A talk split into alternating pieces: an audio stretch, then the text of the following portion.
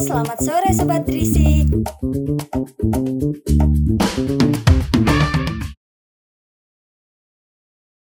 Balik lagi sama aku Herliana Ayu Wulandari dalam podcast The Berisik DEB Bincang Relax Tetap Asik Gimana nih Sobat Berisik kuliah awal semesternya? Setelah satu bulan libur, udah puas belum nih liburannya? Atau masih mau libur lagi? Memasuki awal kuliah harus semangat dong ya Semester baru, semangat baru Oh iya, Kalian tahu nggak sih kalau pandemi COVID-19 di Indonesia udah berlangsung selama hampir 2 tahun loh. Jujur ya, aku tuh udah bosen banget sama pandemi ini. Berharap cepet-cepet kelar biar kita bisa kuliah offline dan ngerasain vibes jadi anak kuliahan nih.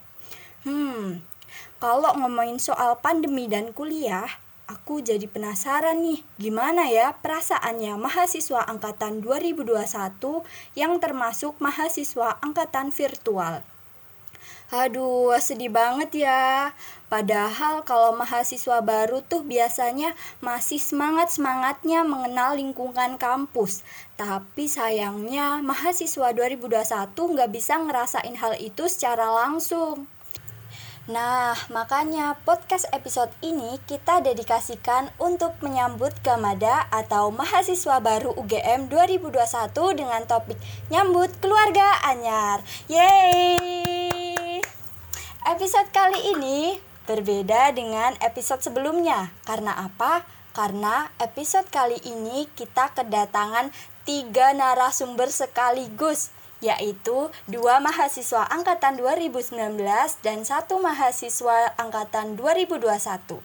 Di sini kita sengaja mengundang tiga narasumber yang berbeda angkatan untuk menjawab pertanyaan di perspektif yang berbeda nih, di mana mahasiswa angkatan 2019 udah pernah ngerasain kuliah offline, sedangkan mahasiswa 2021 yang belum pernah ngerasain kuliah offline.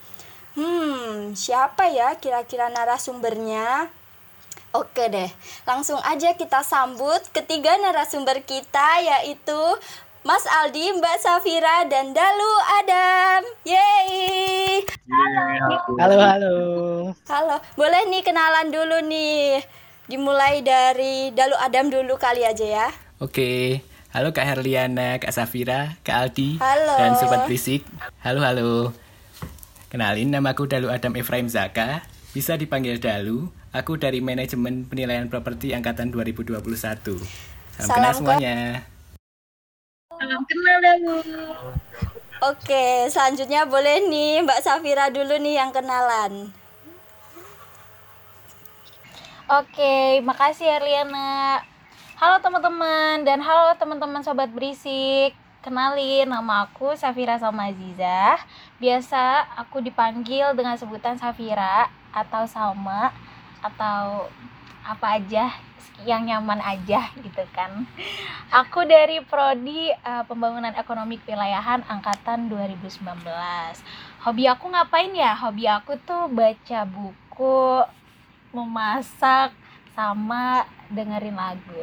Mungkin segitu cukup kali ya atau status perlu disebut sebut gak nih status nih? Waduh, boleh spill kan Mbak? Spill, spill. Buat sobat berisik yang kepo, nih Mbak Safira eh, masih jomblo atau udah punya pacar nih? Alhamdulillah belum gitu ya teman-teman. Eh, syukuri, tetap syukuri walaupun jomblo gitu ya. Oke, kita langsung lanjut aja kali ya. Oke, lanjutnya eh, untuk Mas Aldi boleh nih kenalan dulu nih. Halo, namaku Aldian Putra. Eh, pakai L-nya double, pakai DHY, ribet kan? Iya emang. Eh, aku dari prodi manajemen dan plan properti juga sama kayak Dalu, angkatan 2019. Terus hobiku, hobiku nyari duit, udah itu doang. Apa lagi? Check out Shopee juga nggak nih? Enggak lah. Mantep banget emang Mas Aldi hobinya nyari duit. Waduh. Iya dong, biar bisa dihabisin juga. Waduh. Kalau nggak punya duit nggak ada yang dihabisin. Oke, sebelumnya aku mau ucapin selamat datang buat Dalu di Departemen Ekonomika dan Bisnis Sekolah Vokasi UGM. Selamat datang Dalu. Yeay, makasih. Gimana nih perasaannya jadi mahasiswa baru di era pandemi seperti ini? Perasaannya ya, perasaannya pasti seneng dong jadi keluarga mahasiswa UGM. Siapa sih yang gak seneng jadi keluarga mahasiswa Universitas Gajah Mada? Terus, tapi kayak lagi pandemi gini jadi agak susah nih buat cari temen, buat ngobrol-ngobrol sama temen yang lain. Jadi agak sedih juga nih pandemi gini. Waduh, tapi uh, masih tetap semangat kan meskipun kuliahnya online? Oh kalau itu harus dong, harus tetap semangat. Oh mantap, harus tetap semangat ya sobat berisik. Nah kalau buat Mbak Safira dan Mas Aldi nih yang udah angkatan 2019 udah pernah ngerasain lah ya kuliah offline tuh gimana boleh diceritain dong Mbak Mas perbedaan kuliah offline dan online yang dirasain tuh apa sih Apa ya, Di? Apa ya?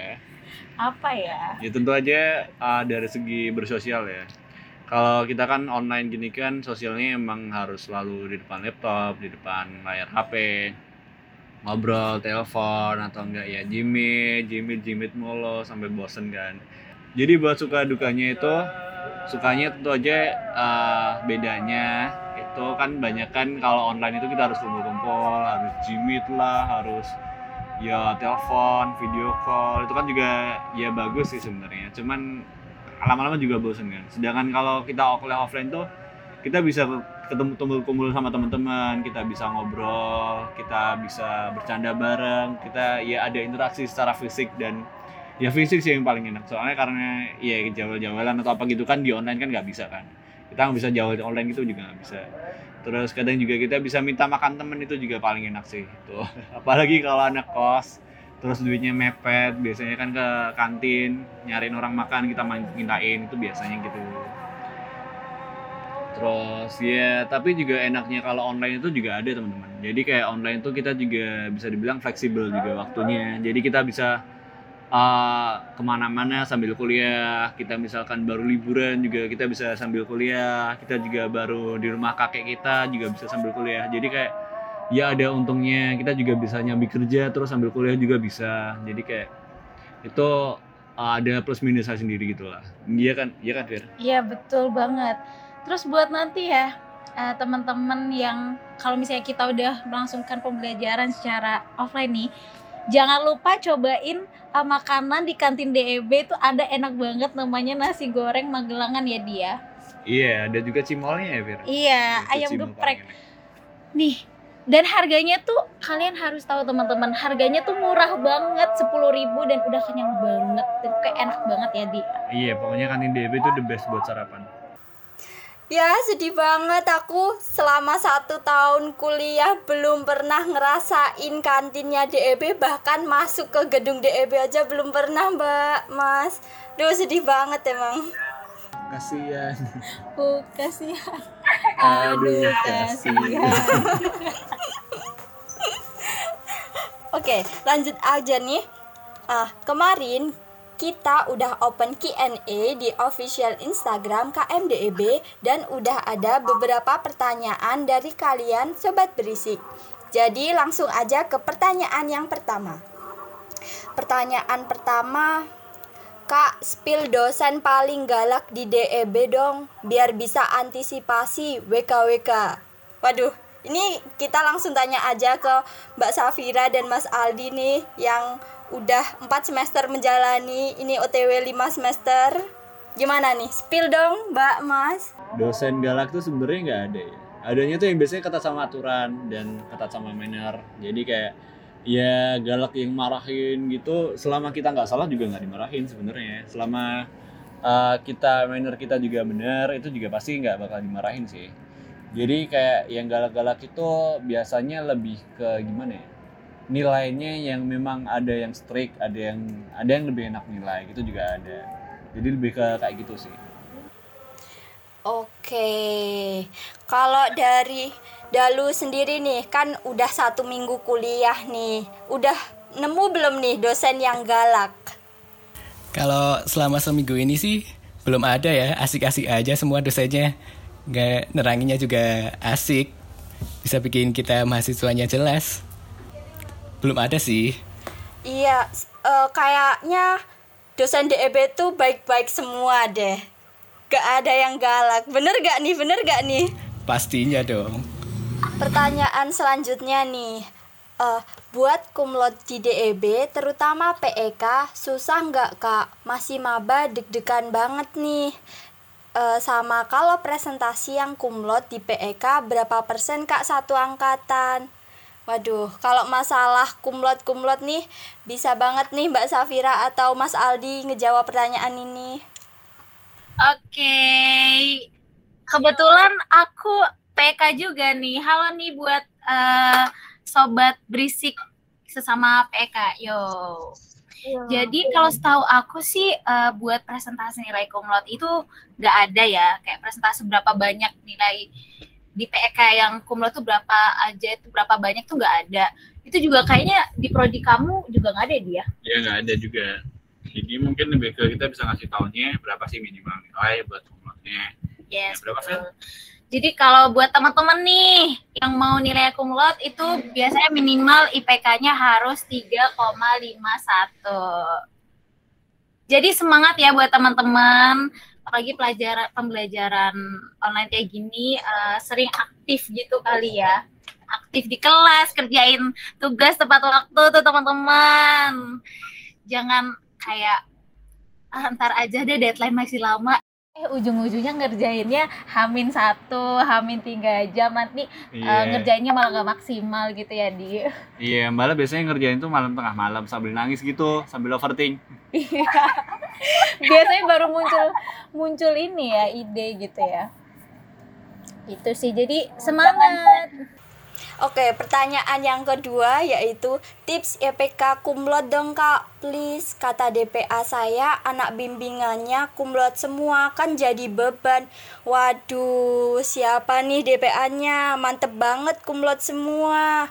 Kalau dari Dalu sendiri nih, udah ada target belum nih IPK-nya harus sekian gitu? Atau gimana nih? Kalau dari aku sendiri sih ya, ya kalau target itu pasti harus ada ya. Kayak aku nargetin nih besok lulus cum laude, dapat selempang dua nih. Wih, maju ke depan kan keren gitu ya. Langsung tahu tuh selempang dua, wih. Oh ya, amin. Amin. Nah, kalau dari Mbak Safira atau Mas Aldi sendiri gimana nih? Ada tipsnya nggak Mbak biar kumlot? Kalau buat tipsnya buat IPK komplasi yang pertama kita harus temukan tujuan dulu di kuliah. Ya emang bagus sih kalau kita IPK IPK kumlaut. Tapi apakah itu benar tujuanmu? Tapi juga eh, kalau kita udah tentuin tujuan bahwa IPK kumlaut, kita harus juga tahu cara gimana cara gimana cara ngeraihnya. Ya cara ngeraihnya ya udah tentu harus bagi waktu, harus eh, tahu harus belajarnya gimana dan kita punya goals goals gitu loh. Jadi kayak uh, tipsnya lebih kayak kita kalau mau kayak contoh acara lah. Kita mau nyapai suatu acara kan kita juga harus banyak persiapan. Nah persiapannya itu ada beberapa persiapan. Jadi nggak cuma satu hal doang. Jadi ada beberapa hal yang dipertimbangkan. Nah dari situ kita mulai capai tujuan-tujuan itu. Nah sampai kayak gitu mungkin bakalan kelihatan nih dinilai. Nilai kita apa sih yang bagus? Apa sih yang kurang? Nah kita juga harus evaluasi diri dulu. Apa kalau ada yang kurang ya kita perbaikin. Kalau ada yang udah bisa kita pertahanin. Mungkin dimulai dari kayak gitu dulu sih. Vira ada tambahan? of God. Iya mungkin apa ya tambahan dari aku kalau misalnya kita dengar gitu kayak teman kita IPK-nya kumlot justru itu yang harus bisa kita jadiin motivasi teman-teman jangan sampai kita dengar kayak gitu kita jadi insecure jadi insinyur gitu kan. Uh, mental breakdance. Nggak nggak boleh nggak nggak boleh kayak gitu. Itu bukan mental anak UGM nggak sih? Mental anak UGM tuh harus yang eh Iya, kami Iya. generasi muda. iya. Indonesia gara-gara begitu. Langsung masa depan. panas dan hujan ya pokoknya gitu Ya, pokoknya gitu. boleh Buat sobat berisik gak boleh insecure kalau teman-teman kalian nih IPK-nya kumlot sedangkan kalian enggak tuh eh, bukan berarti kalian gak pinter gitu enggak ya. Oke, eh, pertanyaan selanjutnya yaitu Min, almetnya tolong bisa kirim via ekspedisi kasihani kami yang tidak bisa ke Jogja ambil almet WKWK. Kalau Dalu sendiri gimana nih almetnya udah diambil belum nih? Udah dong. Karena aku kebetulan juga domisilinya dekat sama Jogja ya. Jadi kemarin bisa sempat mampir ke Jogja nih. Bisa lihat gedung DIP juga. Bisa foto-foto. Oh, waduh, wajib banget ya foto di UGM pakai almet. Waduh, aku kalah nih sama Dalu. Padahal aku yang angkatan 2020 aja belum ambil almet sampai sekarang nih. Ya, parah emang.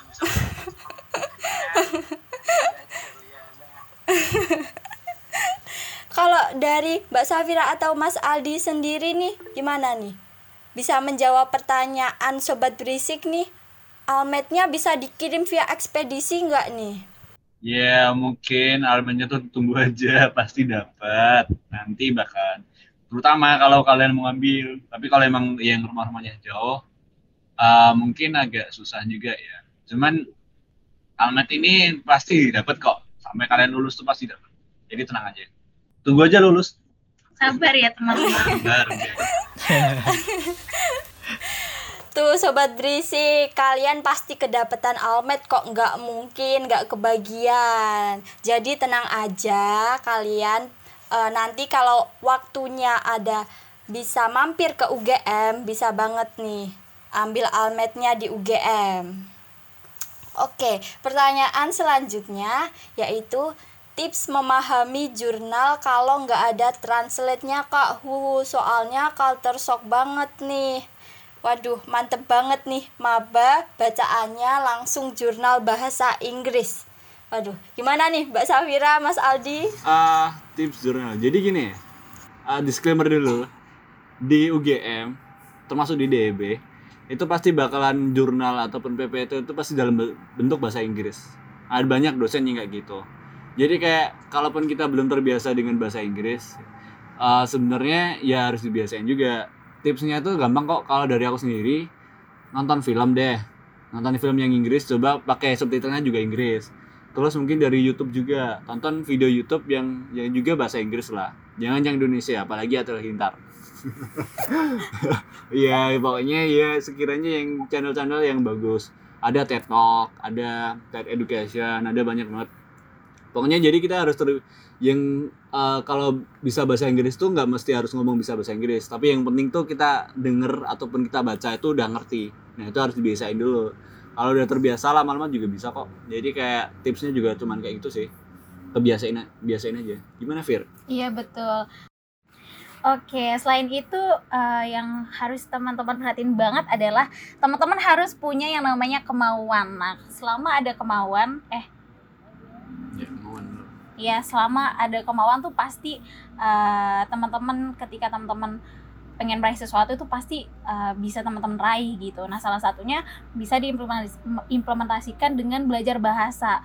Teman-teman harusnya patutnya itu bangga gitu ya, karena dengan belajar di UGM tanpa sadar, tanpa sadari teman-teman tuh eh, menambah wawasan, menambah vocab dan sebagainya terkait bahasa asing gitu, teman-teman.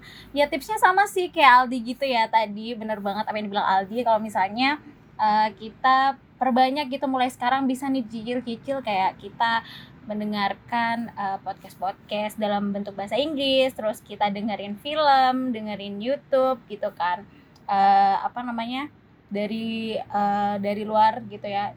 Tentunya dengan berbahasa Inggris. Terus mungkin eh, awalnya kita pakai pakai subtitlenya dulu ya dia buat memudahkan terus nanti kalau misalnya udah terbiasa bisa tuh subtitlenya di offin terus kita dengerin eh, mereka ngomong dengan bahasa Inggris bisa langsung kita paham gitu sih sebenarnya belajar bahasa Inggris tuh gampang ya dia bisa Iya. di mana aja gitu gak sih Kalau udah dimulai dari awal udah bi- bisa kok. Yang penting tuh mau mulai aja lah. betul Oke, setuju banget sama Mas Aldi. Yang penting mulai aja dulu.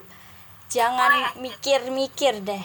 Nah, kalau dari Dalu sendiri nih, eh, Dalu udah mulai baca-baca jurnal yang berbahasa asing belum sih? Kalau dari aku sendiri sih kayaknya keresahannya sama ya kayak sobat beri- berisik ya. aku juga kayak agak kesulitan gitu buat mahamin jurnal-jurnal Inggris agak culture shock juga kan dulu di SMA juga kayak misal sumber-sumbernya tuh bahasa Indonesia semua. Terus di kuliah ini jurnal sumber gitu kan pakai bahasa Inggris. Jadi mau nggak mau harus belajar bahasa Inggris. Nah tadi kebetulan kan Kak Safira sama Kak Aldi juga udah ngasih tips-tips nih. Nah itu juga cukup bantu sih buat aku. Oke, mantep banget dah lu. Perta- pertanyaan selanjutnya nih. Apakah mahasiswa diberi bantuan kuota min? Waduh, masalah kuota nih. Dulu udah dapet kuota bantuan belum sih? Kemarin baru daftar itu ya, tapi buat masuknya kapan belum tahu sih. Oh, berarti belum dapat sama sekali ya?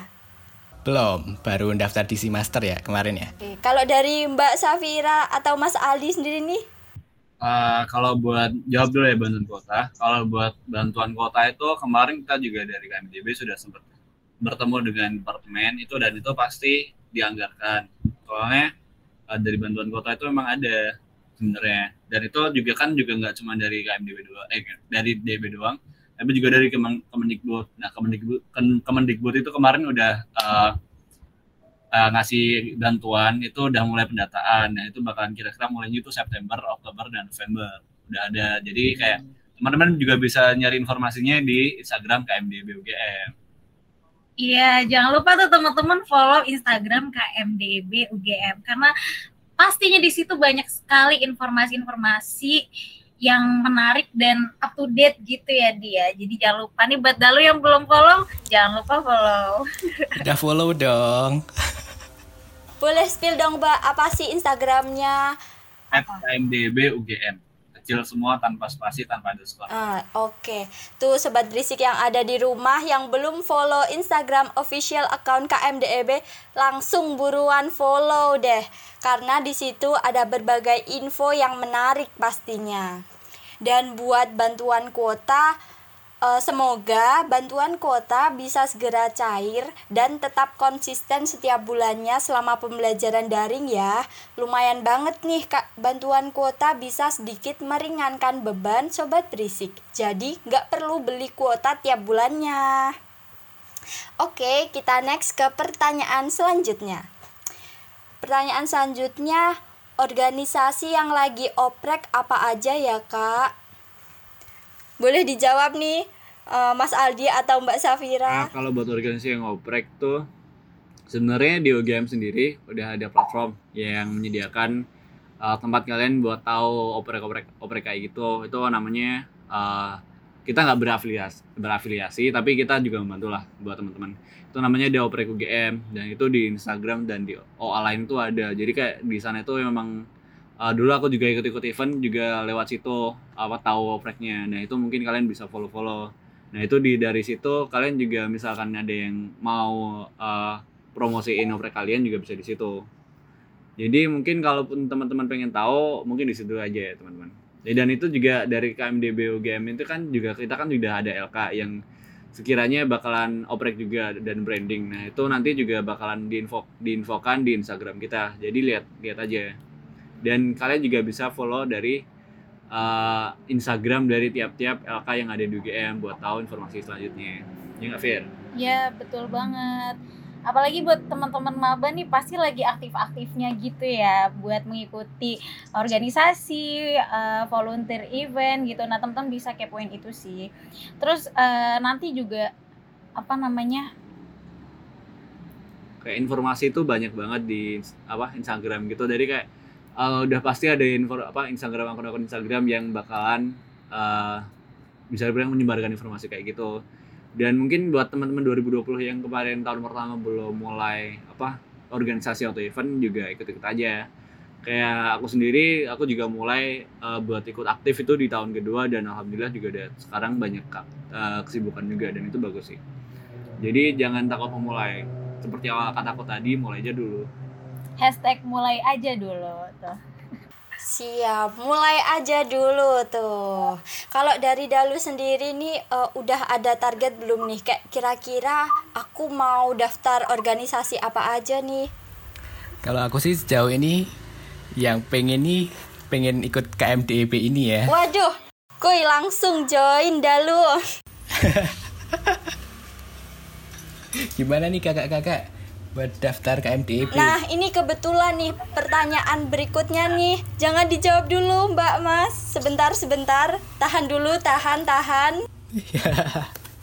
Super excited banget gitu Iya. ya, maaf maaf. Ini kebetulan eh, pertanyaan selanjutnya ada yang tanya nih. Saya maba kak, kalau mau tahu tentang oprek himpunan DEB di mana ya kak? Dan untuk penjelasan divisi-divisinya, eh, lalu kapan ya kak dibuka opreknya? Nah kebetulan dua narasumber kita ini adalah ketua dan wakil dari KMDEB. Waduh, Wih. mantep banget nih. Tepuk tangan dulu dong buat Mbak Safira dan Mas Aldi sebagai ketua dan wakil ketua KMDEB. Bisa dijawab Mbak Mas kapan nih opreknya? Kalau buat oprek eh, KMDB sendiri itu eh, masih di semester kedua. Jadi memang teman-teman nggak usah buru-buru dulu buat ikutan KMDB UGM. Gini, ya emang seru sih bakalan di KMDB UGM. Eh, tapi kita juga pengen memastikan teman-teman tuh juga udah paham dulu lah situasi di DEB nanti. Jadi kayak kalau udah masuk tuh kalian teman-teman juga sudah mulai ada gambaran lah nanti kiranya di DEB UGM ini mau kalian mengangkat apa dan mau eh, apa kira-kira isu apa aja yang mau diselesaikan. Nah itu ya itu nanti di sekitaran semester 2 awal itu eh, ya semester genap awal itu bak- pasti bakalan ada. Buat divisinya itu ada enam divisi ya. Jadi eh, apa namanya divisi-divisinya divisi-divisinya ada enam yaitu PR pastry PR atau public relation passion and creativity terus ada in, eh, intermediate coordinator terus ada apa? Aja aja Fir? Ada HRD, ada HRD Human Resource Development ada SEA apa kepanjangannya? Strategic, Ah, Strategic Education and Advocation. Terus ada satu lagi. Medinfo Midinfo. ini yang sangat eh, memperakarsai apa namanya? Memper- saya uh, podcast sendiri ini ya. Jadi kayak uh, terus juga ada pengumuman bahwa uh, HMP di H- HMP atau Himpunan Mahasiswa Prodi di DB sendiri sekarang sudah melebur jadi satu di KMDB. Dan uh, buat LK sendiri juga ada loh. LK sendiri juga melebur, cuman bentuknya semi otonom. Jadi kayak kalau yang sebelumnya HMP itu memang melebur full. Jadi benar-benar uh, full keluarga mahasiswa itu di departemen. Sedangkan untuk yang LK itu masih ada 5 LK. Nah, Iya, itu betul. ada Umati, terus ada ada apa? Ada KWM, kewirausahaan, Kewirausahaan, terus dan KWM itu kewirausahaan ya. Terus ada pasar modal, KSPM, ya KSPM biasanya gitu. di Uh, kenalnya. ya pasar modal nanti kalian bisa belajar pasar modal di situ. Terus ada apa lagi? Ada Palaf nih dan Iya. terakhir ada PMK. Oke, oh ya FYI buat sobat berisik yang belum tahu podcast ini, podcast The Berisik ini merupakan salah satu program kerja dari salah satu divisi di KMDEB loh. Keren banget kan pastinya Dan masih ada banyak program kerja lainnya dari divisi KMDEB Yang pastinya lebih keren-keren lagi nih Wah mantep banget kan Gimana nih Dalu? Tertarik banget kan buat join KMDEB? Dari penjelasan Kak Aldi sama Kak Safira nih, wih menarik banget nih buat join KMDB. Buat sobat berisik juga bisa join nih besok. Iya kan, menarik banget pastinya. Nah, buat info lebih lanjutnya, pokoknya teman-teman pantauin terus Instagram KMDB gitu kan. Eh, pokoknya eh, kita selalu menyajikan berita-berita yang informatif, terus dan dan pastinya up to date gitu. Ditunggu ya dulu informasi terkait obreknya. Siap Kak. Pokoknya jangan lupa deh pantauin Instagram KMDEB. Oke, nih pertanyaan terakhir nih. Ada kangen kumpul sama teman-teman KMDEB. Wah, ini pasti angkatan 2019 ke atas nih. Kalau ini aku nggak bisa bantu jawab deh. Gimana nih, Mbak Safira atau Mas Aldi?